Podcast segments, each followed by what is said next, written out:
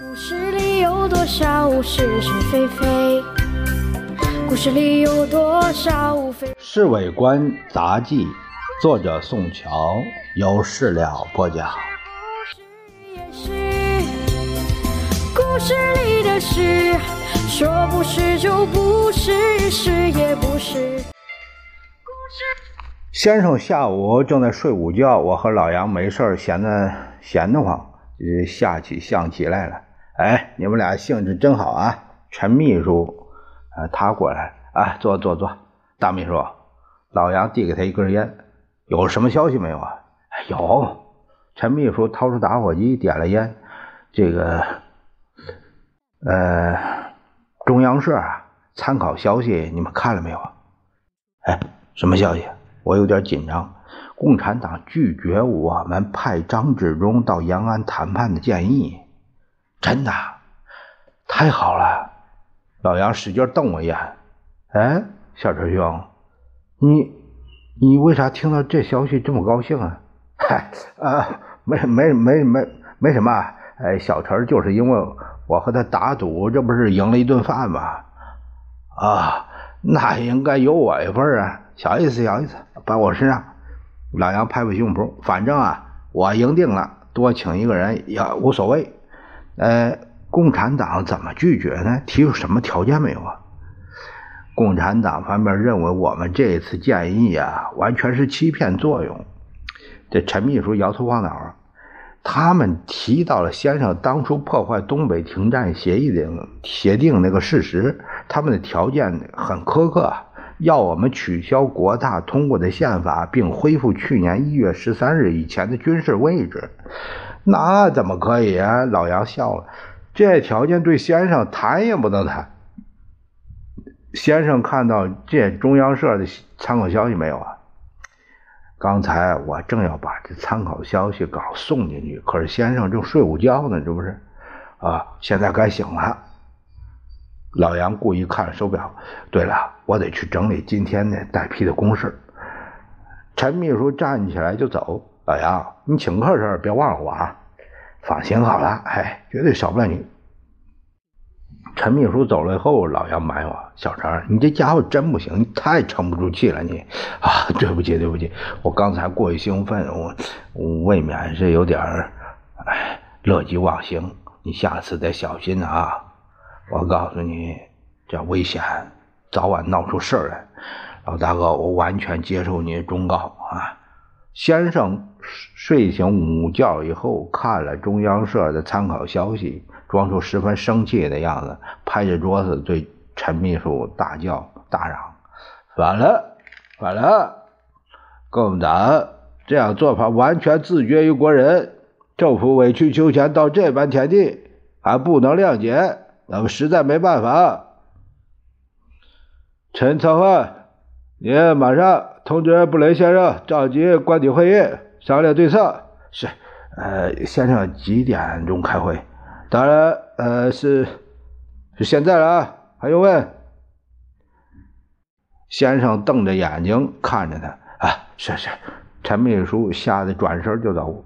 我和老杨站在身后，相互对视了一下，会心一笑。就在这会儿，上海忽然长途电话找夫人，我进去报告，夫人喜滋滋拿着床头分机。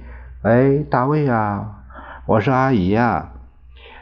对方说什么我没听见，可是夫人满脸高兴的神情，知道啊，又是好消息。哎呀，好极了，真能干。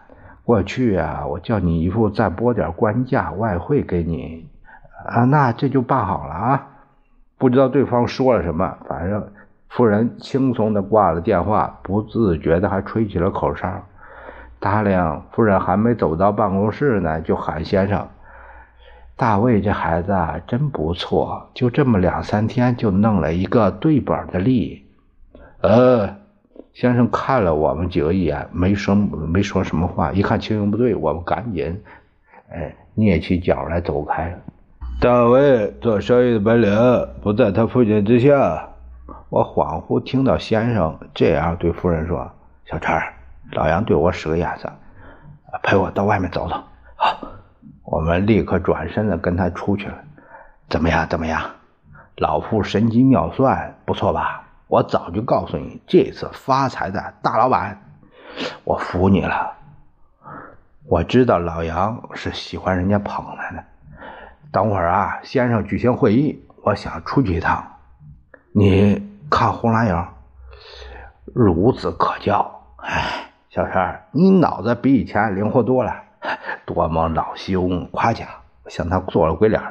那红蓝友说不定要参加官邸会议，你呀，真把他抬高了。他起码还得两年才能爬到那位置。不到五点，宋子文、陈诚、陈立夫、王世杰、白崇禧，好些人都来了。他们在会议室坐着等先生，大家纷纷纷的交头接耳，不知道他说些什么。先生走进会议室，神色非常严肃，他想站起来，大家说。我把你们临时找来，要宣布一个重要消息。这个消息呢，就个人来说，万分想不到。说到这里，先生停，先生停了停，做了个手势，让大家坐下。我们对共党提出继续谈判的建议，又被他们拒绝。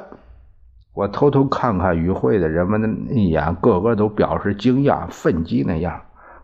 我暗中不觉好笑，因为这些人谁都有一份中心社、中央社的那参考消息，而且不会糊涂的，连先生心意都不知道。